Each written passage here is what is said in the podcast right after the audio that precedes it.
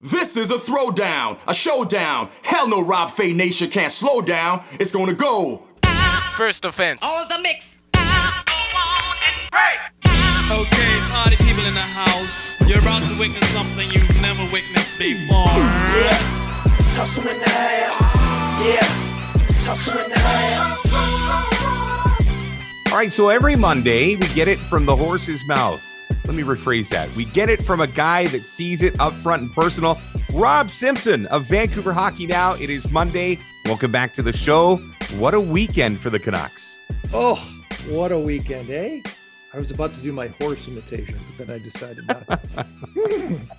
Well, let's break this down because I remember when we first got together, one of the first recipes that you said the Canucks needed to follow if they wanted to bake the cake that led them to the playoffs was they had to beat the California teams and Mm. Seattle. And let's just say they went down to Nevada and California and did anything but. Of the five alarms, one being, that's okay, five being something's got to change. How many alarms are ringing for the Canucks right now? I'm only in the three bells right now because I'm I'm a little more patient, having seen this kind of craziness before in a lot of different places. That's not to say it might not continue to go south, but it's not an existential crisis as of yet. In two weeks, Rob, that would be Monday the 29th. Yeah. We will make a potential five bell determination at that point. That'll be right after American Thanksgiving. But right now, at five, nine, and two, let's see what they can do. Colorado Avalanche on Wednesday, Winnipeg Jets on Friday. Not going to be easy. Not going to be easy. Chicago Blackhawks on Sunday. You got to take at least two out of three. No question about that. But Motte's back. Hamonic will be back. And let's see what they do with it. Let's see if they can pull out. The coach says he's confident they can pull out of it. Well, he better be confident they can pull out Yeah. of it. So before we get to Travis Hamonic and the uh, one of the more curious situations I've come across in the last little while, let's talk about some of those teams that you've seen in similar situations. How does a team that starts off five nine and two dig their way out of this? Well, there the, the classic example. Uh, this, of course, did involve a coach being fired, uh, and people are, familiar with him because he coached the Portland Winterhawks, and that's was John Johnston. I think you have to insert the T there. Who was taken over by Mike Sullivan in the 2015-16 season? You might recall, and, and there's other parallels here. You might recall that's when Sidney Crosby forgot how to play hockey. October and November, everybody's like, oh my God, this guy's career's over. What's wrong with Sid?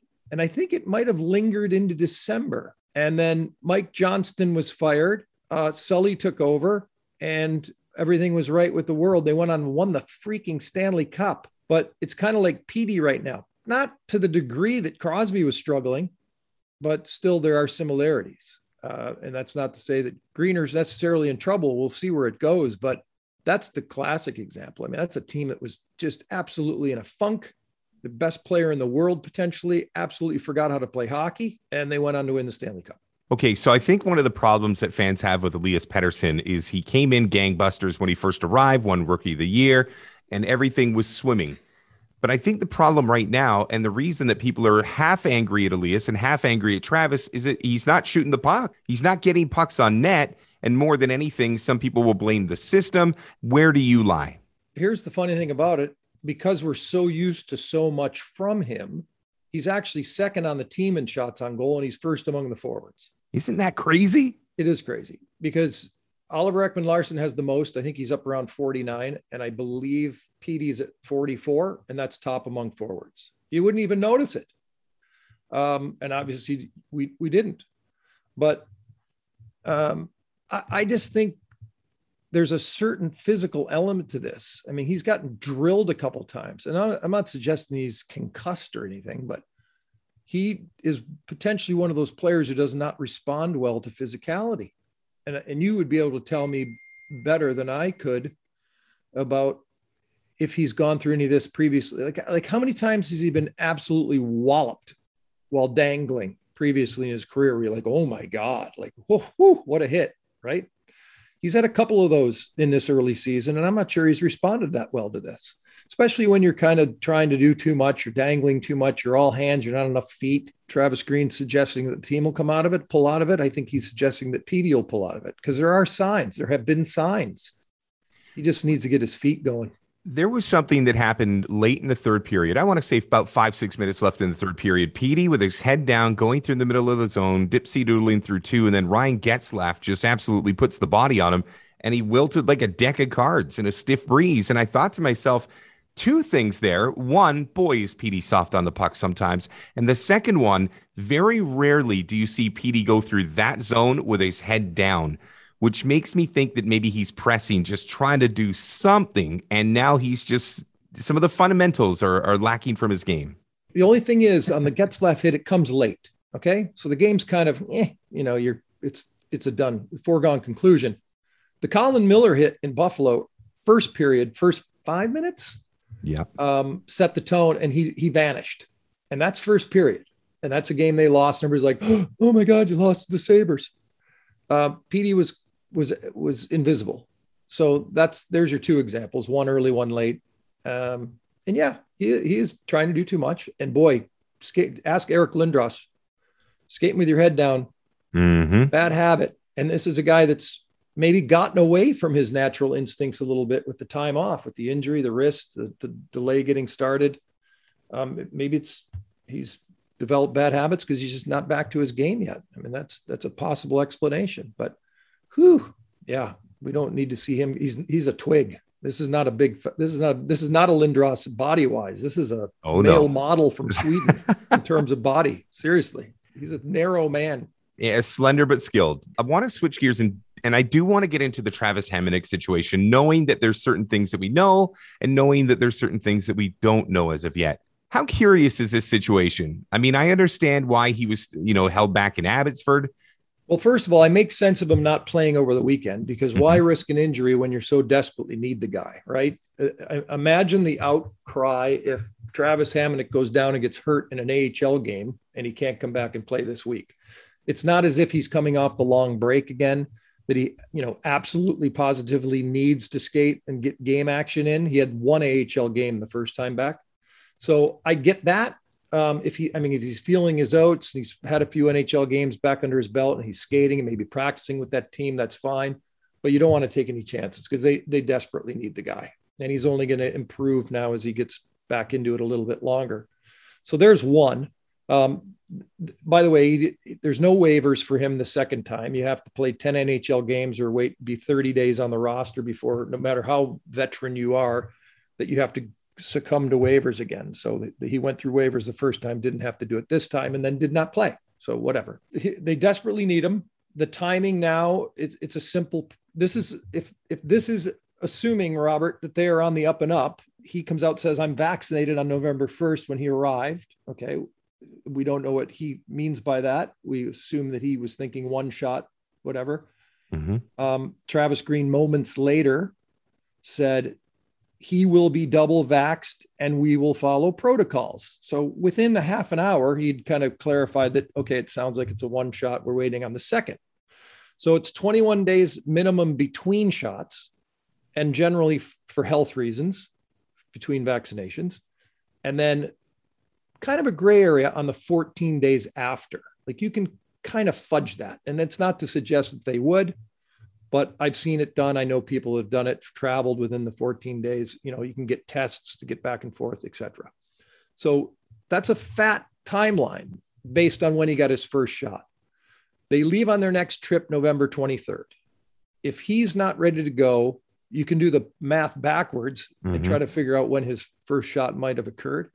I think it's a bit silly that we don't know. I mean, at this point, if they're on the up and up with one shot, two shot, why not just tell us? it's not like the opposition on the road trip needs to plan for the lack of Travis Hamonic. Believe me, they're going to love it if he's not there. Um, Madison Bowey was was out of place. That's where it stands. Will will he be? He's going to play the three home games, and then will he be able to get it on an airplane on November 23rd, one day ahead of the game in Pittsburgh? That's that's the mystery. That's really the last remaining mystery. And if he's not on that airplane, then we can raise some additional questions, which probably will not get answered.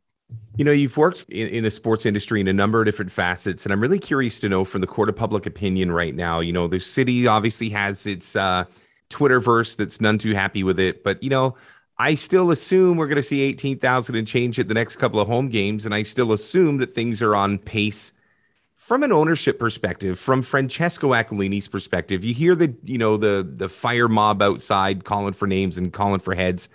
But as long as people are buying tickets and as long as things are going as is, it's got nothing to worry about, right?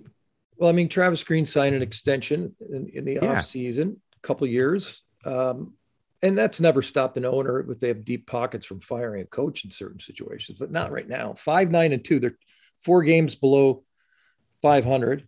Um, there was talk I heard about him being on part of the trip and then staying in Vegas to go to a football game. That doesn't bother me a bit. I mean, Mhm. like if he had hung around and kept traveling with the team, then then the other thing would be say, oh, he's micromanaging. He's a micromanaging owner. You know, that's the one thing. Owners are a full range of things. The guy in Carolina is all over everything. And then there's owners that are like, whatever, they sit in their box, they might show up, they're they're off doing other business. Um, I don't have any problem whatsoever about whether or not the owner is with the team or not. I mean, we, can complain about him micromanaging or trying to run the hockey operations if he was around too much. So let your uh, employees do their jobs. And if they're not doing their job, then you make a decision later. But I'm not to that point. It's not, I won't, I'm not far off from that point necessarily, but I'm not quite to that point yet.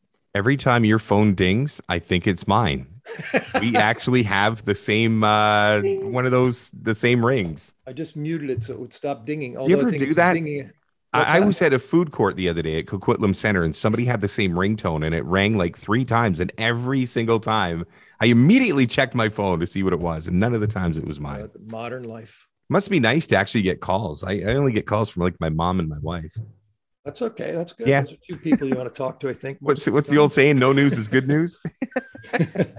I'll call you. I'm, I'm happy to make phone calls. I'm still, Oh, yeah, I'll take that call. Yeah. Okay, a couple more for you, Rob. And I want to kind of pull the mm-hmm. lens back here. Let's talk about the rest of this division because, you know, gone are the days of only playing Canadian teams. I'm looking at this division right now. It's fair to say Edmonton's going to break from the pack at some point. They're just that damn good. They have that much talent. They're starting to get goaltending. I mean, it's all coming together for the Oilers 10 years later, but they finally got it on the right track. But some other teams that are still, you know, I I keep waiting for the bubble to burst but it's not happening with the Calgary Flames and Anaheim, who we just saw. So before we get to Calgary, let's really quickly circle back on Anaheim. What are they doing so well? their scouting, their drafting was phenomenal because Trevor Zegras is absolutely Awesome. awesome. Uh, I mean, and those two shots, like I realize he's in prime scoring position, especially on the second one, but the first one's just an absolute one timer, slapper, top shelf, uh, blocker side on Halak from basically just around the top of the right wing circle, un, unharassed. And then, and then the second one's absurd. Uh, I forget which Canuck it was that kind of tried to block the pass shot and basically played it out into the slot. He's six feet out in front of Halak by himself, and he just rips one top shelf glove side right in the corner of the net. Um, talented kid. Troy Terry, who um, Canadian fans weren't so happy with, what was it, five years ago in the World Juniors when he they kept going to him in the shootout, and, and the USA ended up beating Canada. Super talented, 14 game point streak. I mean, come on. He's up Not there bad. with McDavid. it's like he's going, going, going. Well, I mean, good for him. But the, the Ducks have won seven in a row. Um, they have the balance. Yeah, I, I've always been a Getzlaf fan. So, I mean, he's still trudging around, still laying the lim- lumber, like you said, when he hit Petey.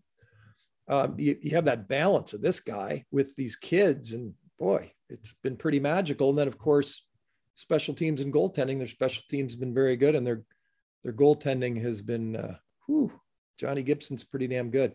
Yeah, he's not too bad. He might make a a case for the U.S. national team when the Olympics come around. Oh, Him yeah. and maybe Thatcher, if Thatcher can um, start to turn some heads again. So you speak about goaltending, and obviously we're seeing great things from former Canuck Jacob Markstrom, but we always talk about having a good plan B. And Jaroslav Halak is 0 3, still in search of those crusty wins that get him to that landmark. But Dan Vladar, not exactly a household name, but he's 3 and 0 with a 933 save percentage, and he's taking a lot of pressure off of both the offense when he's when he's uh, between the pipes and also taking some pressure off of Jacob Markstrom to run the table the way that we used to see him do that in Vancouver.